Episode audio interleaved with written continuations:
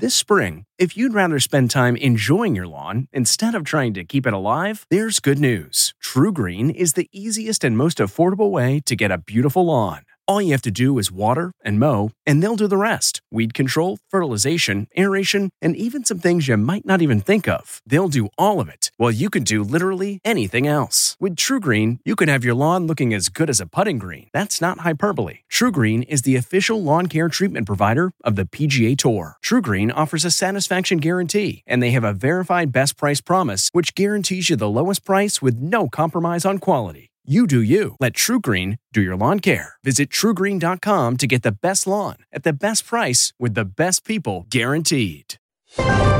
It's Sunday, August 11th. I'm Margaret Brennan, and this is Face the Nation. A week after two mass shootings that killed 31 and wounded 54, anger over gun violence and the motivations behind it is at a boiling point across the country. Enough is enough! And especially on the campaign trail. Who in God's name needs a weapon that can handle a hundred rounds? For God's sake. Despite the accusations about who's to blame for inflaming the hate that prompted them, people say to me, did Donald Trump cause those those folks to be killed? Well, no, of course he didn't pull the trigger, but he's certainly been tweeting out the ammunition. There are sober reminders that gun violence touches all, even presidential candidates. My beautiful four year old daughter, Dayla, was struck by a stray bullet March 2011. My son, my daughter's twin brother, witnessed what happened that day. She died two days later. I have a six and three year old boy. I was imagining. I was imagining it was one of them that got shot and the other saw it. I'm so sorry. El Paso Walmart, El Paso, Texas. Oregon Historic Districts, Dayton, Ohio. These are less than half of the mass shootings in my lifetime. It is time to do something different. But after years of failing to get gun control measures passed on a national level, what bill that's different could get through Congress and get signed by the president? But we have to have meaningful background checks. I took it about meaningful. Add that word. We'll hear from all sides. Former Mayor Michael Bloomberg hosted a candidate forum Saturday in Iowa to push for gun control. We spoke with him there red flag laws. Those were in place in Connecticut before Sandy Hook. They didn't stop that massacre. No, but they stopped Background checks would not have stopped these two shooters from getting these guns. That is true. No one law is going to stop everything. We'll talk with the number two Republican in the House, Louisiana's Steve Scalise. He was critically injured when a gunman attacked Republican members of Congress during a baseball practice in 2017. We'll also hear from three presidential candidates Senators Bernie Sanders, Michael Bennet, and Kirsten Gillibrand. And as always, we'll have political analysis on all the news of the week coming up on Face the Nation.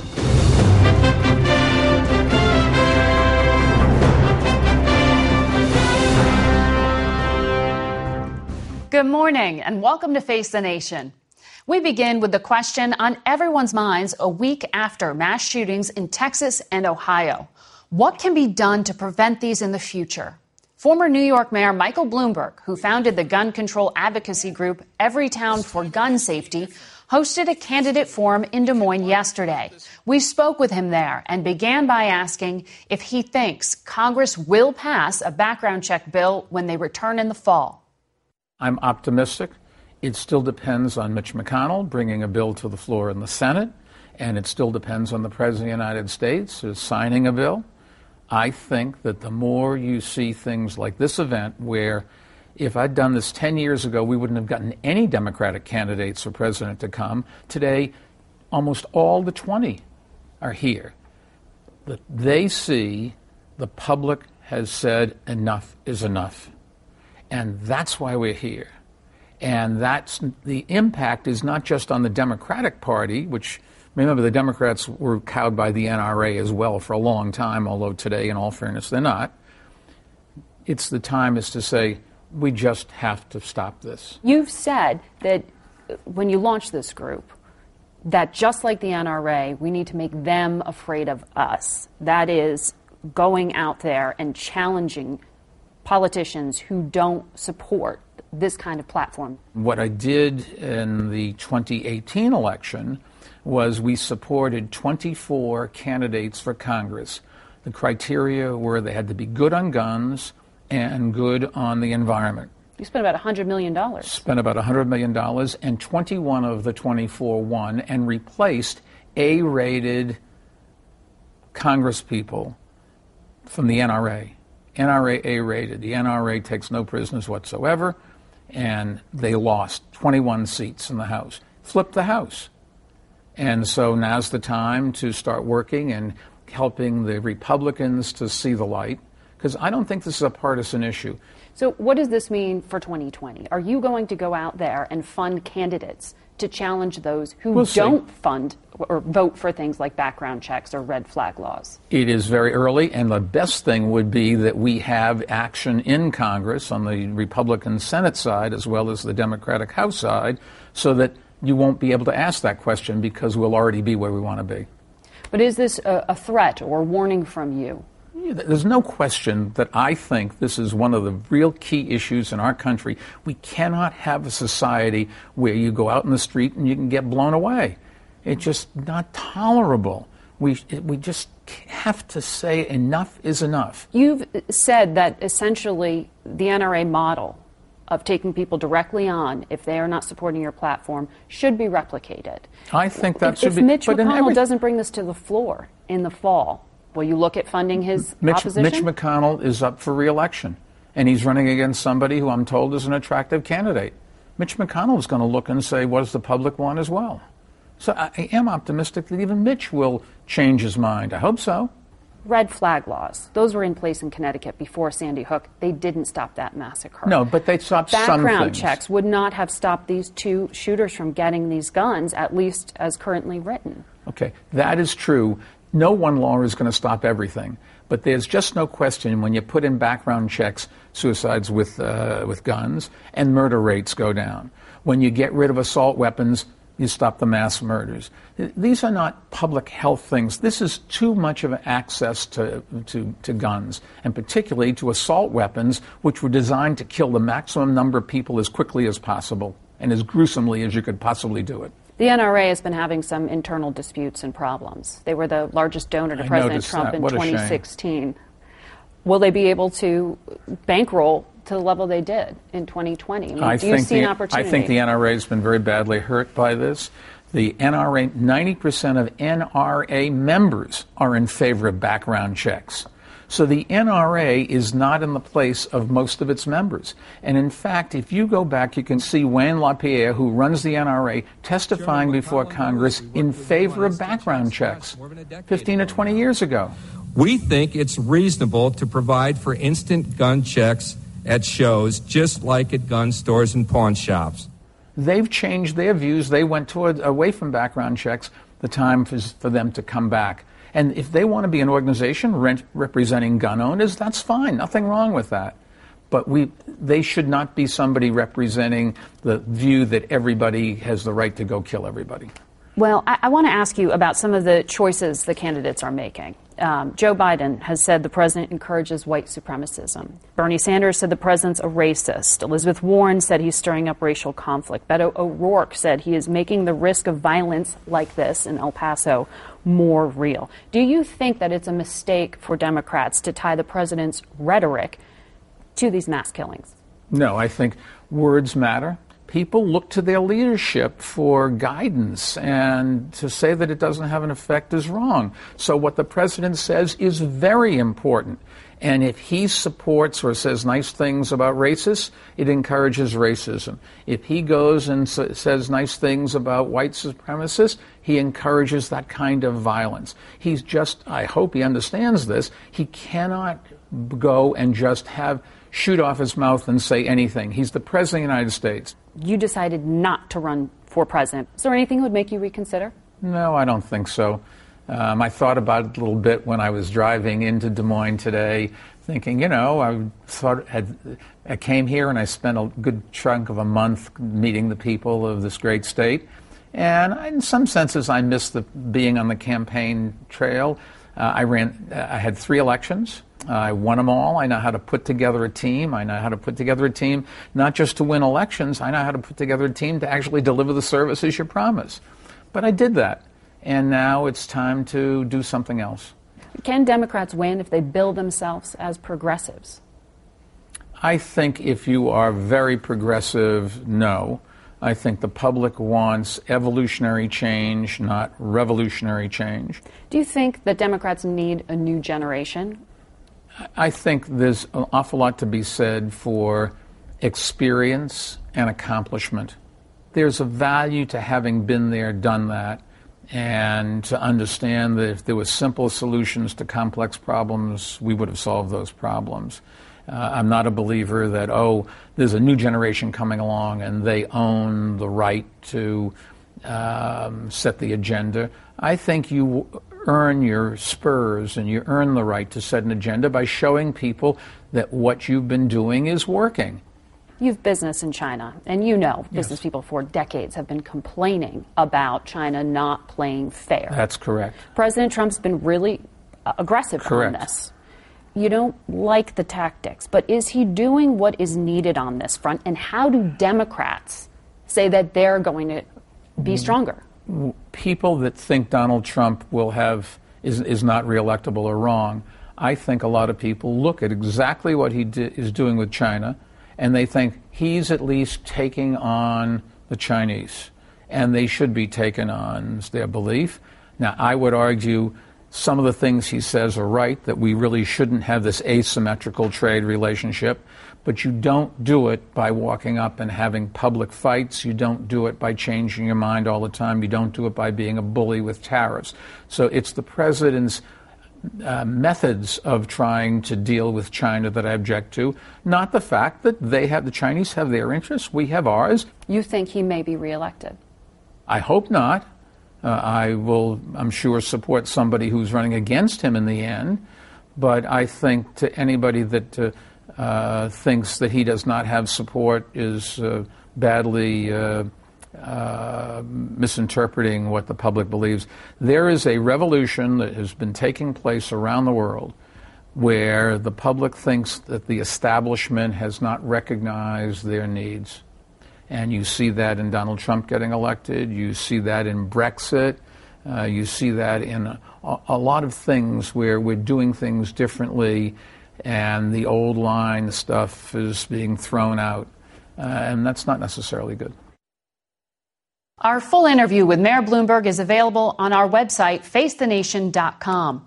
We did invite the NRA's Wayne LaPierre to appear on the broadcast, but he declined our invitation. We now turn to the number two Republican in the House, Steve Scalise. He joins us this morning from New Orleans. Good morning, Congressman. Good morning, Margaret. Good to be with you. President Trump says he wants meaningful background checks. Why aren't you supporting him on that? Well, first of all, I have supported him on that. And in fact, we got a bill to President Trump's desk last year, the Fix NICS bill, which truly does go after some of the real problems we saw where people were falling through the cracks and not getting into the background but check he wants system, something new like so now. many shootings, like Charleston, like others. Well, the president said he wants to make sure, especially that people with mental illnesses don't get guns. And in fact, there were a lot of people that we were finding that weren't getting put into the system. We need to keep working on that and make the background check system work better. We passed a very bipartisan bill to do just that, and Donald Trump signed it into law just last year. Let's focus on making that work better so a lot of these people that slip through the cracks don't, uh, don't slip through the cracks again or in future uh, attempts where they might try to do that. Does that mean that you do not expect Republicans to support or vote for new legislation on background checks? Well, first of all, let's see what bills are being brought forward. I know what Nancy Pelosi called for the Senate to come back and vote on uh, was a bill that they passed through the House, or two bills, uh, that wouldn't have actually done anything to stop these shootings because the shooters in, in, both in El Paso and in Dayton passed background checks. So her bill wouldn't apply to them, but her bill is very dangerous in a number of ways of how it stops law abiding people from being able to transfer guns, including if you loan your gun to your neighbor because she's afraid that her ex boyfriend's going to come and beat her up you loaning your gun to her would put you in federal, in, not in federal, put you in prison for up to a year. That's what Pelosi's bill does. Wouldn't have stopped the shootings, but actually makes it harder for law-abiding citizens uh, to do things that are currently legal and, frankly, currently uh, helping improve safety. Do you think domestic terrorism should be a federal crime? I do, and in fact, I applaud what's being done both at the FBI and with our new acting Homeland Security Secretary. His first week in office, he put in place a task force to go look at a lot of the online uh, recruiting that's going on to radicalize people. We're seeing a very alarming increase in domestic terrorism. The FBI has been focused on that. Uh, last month alone, they saw uh, it was in the hundreds the number of domestic terrorism cases that they're looking at. And so we need to make sure that the FBI and the Department of Homeland Security have the tools they need to go and root out whether it's white supremacists, whether it's radicals from the left that are committing some of these crimes. What we need to make sure that uh, they have the tools they need to root it out. What tools will Republicans vote to give law enforcement? What, what are you suggesting there? Well, first of all, if you look at what the FBI just set up recently and what the Homeland Security uh, Secretary just did recently, to put a renewed focus on this, to put a new focus on what's going on online, the recruiting that we all know has been going on online, they're actually focusing on it. They do need more tools. They've asked for more resources. We have a budget process that's coming up when we return in September. Let's make sure that in the budget process, that is a very high priority because right now it's not a high enough priority. We need to make sure it is. We'll have to wait to the fall to see what comes up. But I do want to ask you because you've voiced some concern about tone and conversation about these killings in this country. Uh, in the case of El Paso, it is the largest anti Latino attack this country has ever seen. The killer said that he went to a border town to kill Mexicans. Given this particular context, can you understand the sensitivity to language used by the president when he refers to migrants as invading this country? Well, first of all, I, I, my heart breaks, as everybody's does, when you see what happened. There's no place for it, uh, whether it's somebody that's racist, that, that hates a certain ethnic group. Uh, there's no place for those kind of attacks and attacking people based on, on their ethnicity. But to try to assign blame to somebody else, I think, is a very slippery slope. Uh, because the president's no more responsible for that shooting as your next guest, Bernie Sanders, is for my shooting. And he's not, by the way, responsible. The shooter is responsible. What we need to do is find out those people that have slipped through the cracks, and we've seen it in shooting after shooting Sutherland Springs, Charleston, uh, even in Dayton, he had a hit list and a rape list, and yet none of that was in the system. Let's make sure these background check systems work properly and are rooting out the people that shouldn't be able to legally purchase a gun, but currently are because the system hasn't worked. So you have not advised the president to reconsider some of his words that many in the Hispanic community consider inflammatory? Well, first of all, the president was very clear just the other day that there's no place for this. He spoke out against racism. Uh, he spoke out uh, against these kind of attacks. And so uh, to uh, try to assign blame, you know, go look at some of these presidential candidates who made some of the most uh, ridiculous statements. I mean, Joe Biden just said uh, that he was vice president when the Parkland right. kids came and met with him. He wasn't vice president. You know, so some of these things that are being said are, are beyond ridiculous. Uh, I, I, know they're running for president and they might not like Donald Trump's views, but uh, stop this, this ridiculous tr- assessment of blame to somebody other than the person who's responsible. And, mm-hmm. again, you just, just you, know, you talk to, to other people who were motivators. Look at the Dayton shooter and what his motivations were. Uh, is anybody asking about that? Anybody from the left okay. who he was inspired by. There's no there's no place for it. The shooter's so responsible. Let's try to identify these shooters in a better way, which right now we're working on doing. Let's put more emphasis there. I want to give you a chance to respond to what Mayor Bloomberg said about the NRA. He said it should be a group allowed to represent the gun lobby, but not to represent the view that everybody has the right to go kill everybody. Do you think the NRA is out of touch with some of its members who do support background checks, uh, and that it's been weakened? Well, first of all, you know, the NRA has millions of supporters and, and people that are actual members, uh, just like any other group that can advocate for an issue. They're advocating for something that's in the United States Constitution, the Second Amendment. But let's look at some of the things that Michael Bloomberg has talked about. You know, he says he wants a better background check system, yet every single person that he defeated last year, that he spent over about $100 million of his money to defeat, voted to fix the background check system last year. So, what's his real motivation? I mean, he literally spent about $100 million of his money for members of Congress who voted yes to fix the background system and close the background check system and close these loopholes. Uh, so, so again, I mean, I, I'm sure he says certain things, but what is his real motivation when he spent that much money to defeat people who voted to fix the system? And by the way, Margaret, name one single bill that Nancy Pelosi put on Barack Obama's desk when they had the House, Senate, and the White House to address any of these issues. There was not one bill she put on his desk. We put a bill on Donald Trump's desk last year to fix the NICS system, the background check system, and he signed it into law and is actually working to make it uh, address those loopholes, the people that fell through the cracks, and he banned bump stocks, which were used in the Las Vegas shooting. Those, by the way, were legalized when Barack Obama was president. Donald Trump's the one who said this shouldn't happen. He banned bump stocks and they're not legal anymore. Congressman Scalise, thank you for joining us. Memories make us laugh and cry. And sometimes cringe when we look back at our fashion choices. But in between flashbacks of bowl cuts and dad jeans, our memories are fading, and so is the old media that holds them. Hi, I'm Adam Boeselager. And I'm Nick Mako, and we're the founders of Legacy Box. Legacy Box is the easiest and safest way to preserve your family memories. Here's how it works fill Legacy Box with your outdated media. We professionally digitize and send them back on DVDs, thumb drive, or the cloud. Look, those forgotten home movies, VHS tapes, film reels, and photos are degrading right before your eyes. Experience peace of mind and enjoy reliving the glory days. Join more than half a million families who have already trusted Legacy Box. Save your memories today. Visit legacybox.com/save and for a limited time get 40% off your order. That's legacybox.com/save for 40% off. legacybox.com/save.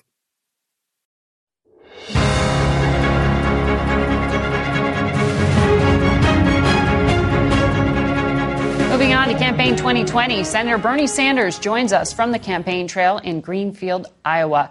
Senator, good morning. Good morning, Margaret.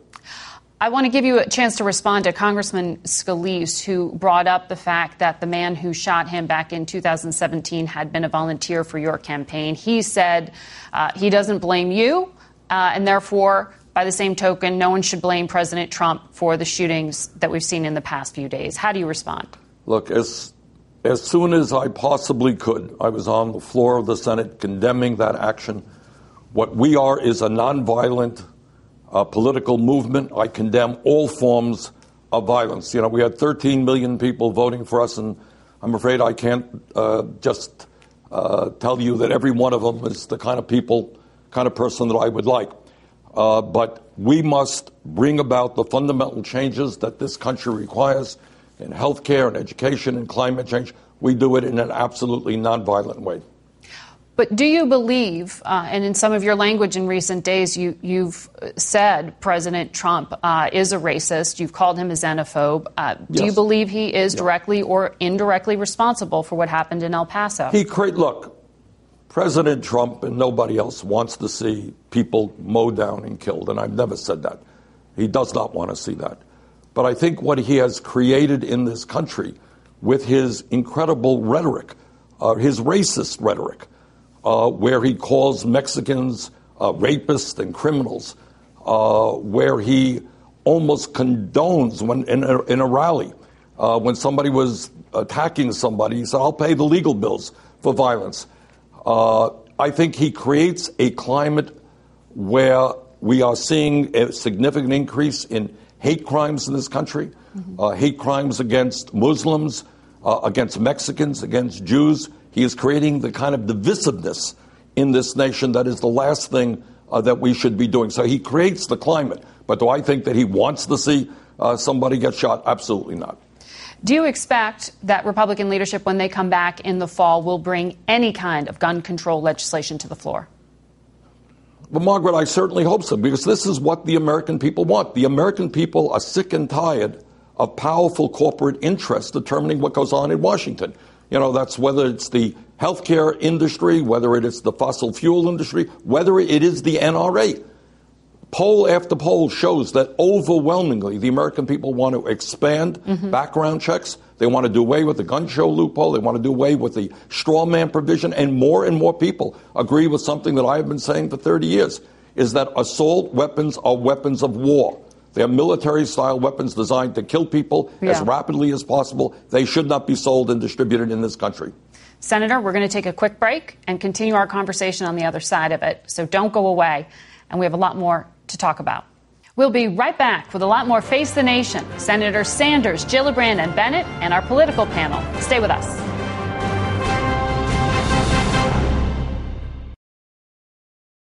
What's your next adventure? Everyone deserves a chance to do what they love. Pacific Life helps you reach financial goals while you go after your personal ones. Plans change over time, and your financial solutions can too. Pacific Life has a variety of financial solutions that can help you complement your life goals and passions while managing the uncertainties. Backed by more than 150 years of experience, you can count on Pacific Life to be there so you can go out and keep living your best life. Pacific Life is one of the most dependable and experienced insurers in the industry and has been named one of the 2019 world's most ethical companies by the Ethisphere Institute. The freedom to go after whatever is next for you? That's the power of Pacific. Ask a financial professional about how Pacific Life can help give you the freedom to do what you love, or visit www.pacificlife.com.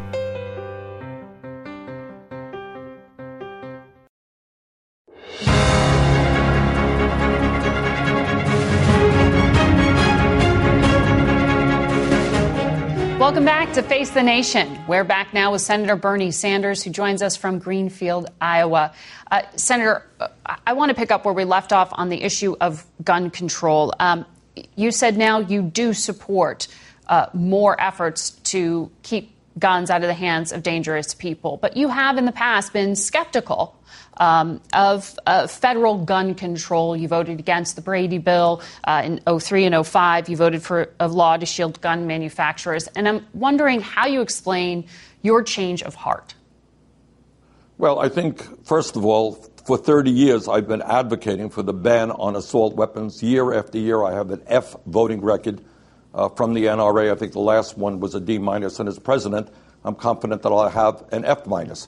Uh, the world has changed in 30 years, and even in rural states like my state of Vermont, which until last year had virtually no gun control, the people of this country are sick and tired of seeing the horrific mass murders that we have been seeing a year after year, most recently in Dayton and El Paso. And the American people want us to stand up to the NRA. The American people want strong gun control legislation. I have demanded that Mitch McConnell do the right thing, do what the American people want, bring us back to Washington right now. Let's pass what was passed in the House. Let us go further. So, to answer your question, Margaret, over the last 30 years, the world has changed. It has changed in rural states like mine, and has changed all over this country. How do you protect civil liberties and do things like Congressman Scalise advocated, which is giving law enforcement more tools to root out those who might carry out these killings? Well, it's not only giving law enforcement more tools. We have got to do a lot better job than we are doing right now in fighting the rise of white nationalism uh, in this country. Uh, we need to understand that in El Paso, what was committed was an act of domestic violence. And we need to be much more aggressive than the Trump administration has in going after those people. So mm-hmm. I am a strong civil libertarian. Uh, but on the other hand, I want to make sure that we do not see the rise of neo fascism in this country and that we understand that those white nationalists are, in fact, when they get involved in violence, they are terrorists and they should be treated as terrorists. And you support red flag laws? Yes, I do. I do. Okay. All right. Senator, thank you for joining us from the trail. Thank you. We turn now to Colorado Senator Michael Bennet. He joins us from the Iowa State Fair in Des Moines. Good morning, Senator. It looks like a lot of fun there right behind you. It, good morning. It is unbelievably fun. we actually just finished singing the Star Spangled Banner, everybody stopped and put their hand on their heart and sang it together. All right. Well, uh, you tweeted this week that if you are elected, you promise voters that they won't have to think about you for at least two weeks. Is it a hard strategy to try to get people to be passionate about being moderate? I think that people are so sick and tired of waking up in Donald Trump's reality TV show. I think they're sick of a, president who's dividing us. I mean, it's very clear what he's trying to do. He acquired power by dividing the American people against themselves. He's trying to hold on to the power by doing the same thing. And every day he tr- just tries to keep the reality TV show alive. Like Americans want to go on with their lives. They want to build their businesses. They want to raise their children. They don't want to wake up, you know, feeling like we're on the cusp of some crazy new thing with North Korea or Iran or, or that, um, you know, the president is tweeting out conspiracy theories about somebody who killed themselves in New York. They mm-hmm. want a president who's actually doing their job so they can do their job, confident that we leave the country in a better place for our kids and grandkids, and, and, and confident that we've situated America's leadership in this world again. So that's what I meant by that. I think that people can check in every two weeks and see how I'm doing. Uh, Colorado, where you're from, uh, is a state that has a lot of gun, gun owners, but it's also experienced horrific gun violence. And they've made some changes at the state level. Is that essentially what the country should be talking about? Because it doesn't seem that anything gets through Congress right now. I, I think that is what we should be talking about. You know, my oldest daughter is 19. She was born the year after the Columbine massacre happened in, in my state.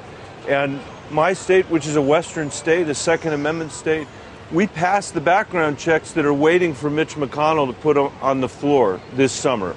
And over that course of that almost 20 years, about every year, about two or three percent of the people that try to buy a gun in Colorado can't buy a gun and they're murderers and they're domestic abusers and they're convicted felons of violent crimes. There's nobody who could defend any of those people having a firearm. If we can do it in Colorado, certainly we could do it nationally. We have we have. But you don't expect uh, that to happen in September.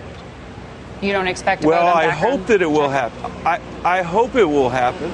But I believe with what I believe what Mike Bloomberg said earlier on your show, which is that the politics of this issue are changing in part because the tragedies are mounting up, which is a terrible way for us to deal with it, but also because the public is being galvanized uh, by organizations like the, the kids from Parkland and the Moms Against Guns, and that's making a difference. And if it does not come to the floor, we need to make sure that every week between now and November, we're making this a voting issue. I'm not saying just the politicians, I mean all of us are making this a voting issue so that people that refuse to let the American people have a vote on the floor are turned out and replaced yeah. with people who will take the vote. You, I mean, we're not even like M- McConnell can vote however he wants, but why doesn't he just put it on the floor so that every senator can be held accountable for their vote? You've been talking about ending hyperpartisanship. Do you think it is helpful for Democrats and your fellow candidates to be linking the president to these mass murders? Well, I, I, I, here's what I think. I think Donald Trump, as I said, has a strategy that is a to, to divide the country so he can win. He believes there are enough people out there, he thinks it's 38 or 39 or 40 percent, yeah. that can keep him in office if the rest of us are not paying attention and not as strategic. Yeah. And I don't think we can play into that. We have to unify this country. That is what the people of Iowa want, the people right. of Colorado want, in South Carolina and New Hampshire. We have to unify this country to close over a broken Washington and to close over a president who is a guy who is, um, uh, uh, you know, goes to our worst impulses rather than our best impulses every single day of the year we have both in our country. We've got best impulses, mm-hmm. with times we have our worst impulses. I think we should have a president who asks us to do our best. Okay. I think we have to have a president who asks us to come together. Uh, all right, Senator, thank you. And I think I hear a child behind you, so nice focus. There, it's, it's, a fair. It's not my child, I, though. So, uh, all right. well, good luck to the parents. All right, thank you Thank very you much, for- Senator. thanks we'll so be much. right back with another Thanks, Mark. 2020 candidate. I used to think that all diet and weight loss plans were the same. Well, not anymore, because I found Noom. Noom is a new and totally different approach to losing weight and getting healthy that uses psychology and small goals to help change your habits. So it's easy to lose the weight and keep it off for good. Noom combines the power of technology with real human support, offering as little or as much help as you want along the way. And since Noom is an app, it's always with you and easy to use, which makes it super easy to stay on track and reach your goals. Plus, it's really simple to get started. Just go online, answer a few quick questions, and they'll create a personalized program just for you. Noom helped me lose my old way of thinking about food and dieting. So, what do you have to lose? Visit Noom.com slash podcast, N O O M dot com slash podcast, and start your 14 day trial today. Like they say, change your habits, change your mind, and change for good with Noom. We're back with New York Senator Kirsten Gillibrand. She joins us this morning from the campaign trail in West Des Moines. Good morning to you, Senator. Good morning. You support universal background checks, a a ban on large magazine and assault weapons, and an anti gun trafficking law. You need Republican votes to get all those things through Congress. What can actually pass now? You know, I think things are changing uh, since kids have been marching out of their schools and marching on Washington and are really demanding action. You've seen a level of advocacy that I've never seen before. And I think if Mitch McConnell would have the courage to call us back into Washington to vote, we would pass the universal background checks bill that's already passed the House. And we would pass the bill that I wrote, which is anti gun trafficking, uh, which the last time we voted on it got 58 votes. We only needed 60, so we're only two votes shy. And I believe we have the momentum and the advocacy behind us today to pass that as well. What about red flag laws? Your colleague in New York, Chuck Schumer, has said they are ineffective cop outs. I think you can pass a red flag law, but it's insufficient. Uh, what we really need to do is also pass a uh, ban on assault we- weapons, particularly the military style weapons that have resulted in people losing their lives within seconds, uh, and then the large magazines. Many of your Republican colleagues would agree on red flags being insufficient. They also don't think background checks necessarily would be. Um, the argument is for more tools for law enforcement. So, do you support making domestic terrorism a federal crime? And would you sign on to Dick Durbin's bill to increase resources to combat it? Absolutely. Uh, and as president, I would direct my Department of Justice to investigate white supremacy and other domestic terrorist groups uh, to infiltrate them, to make sure we know if they're planning attacks, and to uh, absolutely combat white supremacy in society because these groups are domestic terrorists. So, in talking about white supremacy, you and some of your colleagues and competitors have been linking the president's rhetoric to emboldening white supremacists. You said he is emboldening white supremacists his entire presidency and his campaign. Are you actually saying that President Trump is responsible for the killings in El Paso and Ohio? What I'm saying is that his words have consequences. And the words he has been using have been hateful and divisive and racist and has truly emboldened white supremacy and hate crimes across this country. Since President Trump's been elected, hate crimes have increased, certainly across my state and across the country, against all groups. Uh, more racism, more anti Semitism, more white supremacy, uh, more anti Muslim, anti immigrant, anti refugees. And it's changing who we are as a nation, and that's one of the reasons I'm running for president. But- we but need a president that- who will bring us back together again. In, in terms of the uh, name calling and putting it in the political context, don't you think that is ratcheting up the rhetoric rather than having cooler heads prevail? what President Trump has done is ratchet up the rhetoric. When he's at a rally in Florida and someone says, What are you going to do with immigrants? and someone shouts, Kill them, shoot them. President Trump laughed. So he is not leading us in the right direction. Uh, he has used words like infestation. He's used words like invasion. Uh, that is creating a climate where uh, people are literally today fueled by anger and hate they are hunting down other people using weapons of war. That's what we're up against right now. And President Trump will not stand up to the NRA, will not stand up to the gun manufacturers well, what about, uh, to but, get but, these guns off the streets. Well, what about, though, what Joaquin Castro, the congressman, did this week with publishing the names of some of President Trump's top donors? It's publicly available information, but some would say he was targeting these individuals. Is that helpful or is that dangerous given what you're describing? Those are his choices, not mine. Uh, I will call out racism when I see it. I will call out white supremacy when I see it. I will call out hate, and I will stand up against it in every form. I want to ask you about uh, New York financier Jeffrey Epstein. He is an accused child molester, pedophile, sex trafficker. He committed suicide while in federal custody. Uh, the FBI and IG are investigating. Do you think the U.S. government has failed his victims?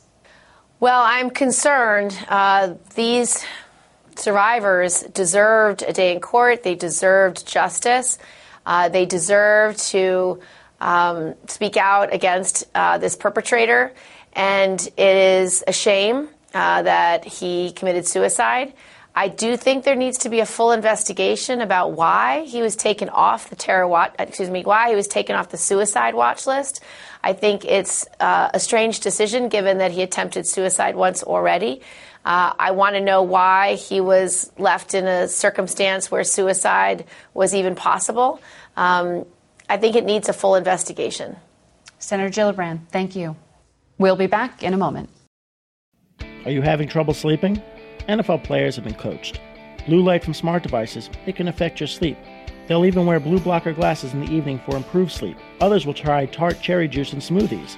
Not only can it help fight inflammation, but to help you sleep, it's got high amounts of natural melatonin that's beneficial for sleep. The other night, my girlfriend told me I was snoring way too much and even the earplugs weren't helping. So the next day, she took me to a sleep number store because if I was snoring, at least she could get a good night's sleep on a sleep number bed. Sleep number beds allow you to adjust on each side to your ideal firmness, comfort, and support. The Sleep Number 360 smart bed senses your movement and automatically adjusts to keep you sleeping comfortably through the night. With Sleep IQ technology inside the bed, it tracks how you're sleeping so you can know every morning how well you've slept and gain insights for your best sleep. Experience the smart, effortless comfort of the Sleep Number 360 smart bed. Find your competitive edge with proven quality sleep from $999. Sleep Number is the official sleep and wellness partner of the NFL. You'll only find Sleep Number at one of their 575 Sleep Number stores nationwide.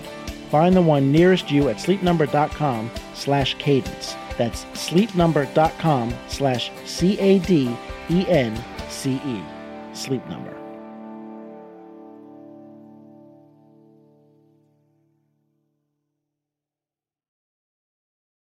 We're back now with our political panel. Jerry Seib is the executive Washington editor for the Wall Street Journal, and Shawna Thomas is the Washington bureau chief for Vice News. Out in the field this morning, our CBS News political correspondent Ed O'Keefe, who is still out at the Iowa State Fair. Uh, Ed, uh, tell me, you've, you've, been listening to all the candidates out there uh, speak about promising some kind of gun control, either now or if they're elected. Is there any chance any of it gets through? You know, Margaret, I've been covering this issue in one way or another for six or seven years, uh, since Sandy Hook essentially. We go through a week of this, we hit a weekend, and, and then it's, it struggles to sustain itself, the debate. And that's one of the things I'm very curious to watch in the next few days is can this issue get into its second week since a big mass shooting and sustain itself. And there's some evidence that, at least here in Iowa, a critical early caucus state, that it might.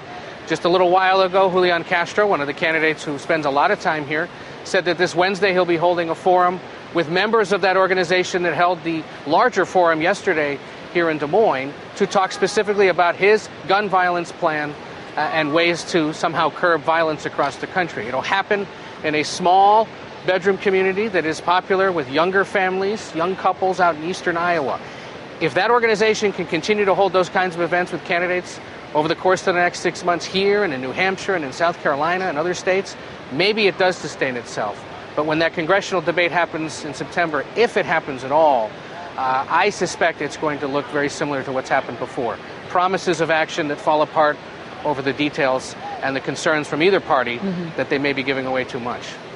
Shawna, our CBS News polling shows that there there is some data to back up what the candidates are saying in terms of shifting public sentiment. Six out of ten Democrats polled by CBS say they want things like background checks. Majority Republicans and Democrats are open to more action on this front. But what's different this time is always the question. I, I, think that's a good question. It is really hard not to be a little bit cynical. Sandy Hook, 20 kids died. They weren't able to do all of that much afterwards. I think the difference is one, the NRA doesn't have as much money as they used to. Um, and two, there are Republicans who are trying to engage in this conversation. There's only so many times people can die. And I do think the president saying, okay, let's talk about background checks. Now, we don't know if he's going to actually follow through with that. Always hard to tell with this president. And then hearing McConnell say on the radio, Senator Majority Leader Mitch McConnell say on the radio, okay, we can maybe have this conversation when we come back. At least that's happening. But remember when, when Manchin and Toomey had their bill that was a smaller bill about background checks, after Sandy Hook, there were four Republicans who voted for it in the Senate. Two of those Republicans are not in the Senate anymore. So the question is how much money does the NRA raise out of this, and how scared are Republicans to actually have this conversation? And we didn't hear from Congressman Scalise, who is the whip, really any promise of anything that would be voted for. He seemed to say there are a lot of tools already there that just need to be used better by law enforcement. Yeah, so I think the question is very much open. Will attention stay on this issue, uh, as Ed suggested, or does the, the circus move on to the next town?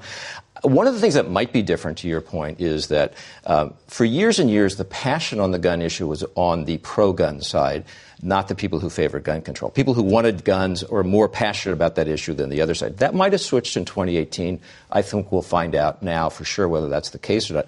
But this is not really a complicated equation. This comes down to two men. This comes down to the President Trump and to Mitch McConnell, the Republican leader in the Senate. He says he will not bring up a bill on the Senate that the president won't sign.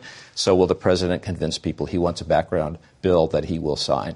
That's the only question that really matters, in a sense. I, I, sorry, sorry, Ed. I wanted to ask you. Um, one of the things that is different is this overlay of racial politics as well. The fact that the killer in El Paso said he specifically went to target Mexicans and that this was the largest attack on the Latino community this country has ever seen.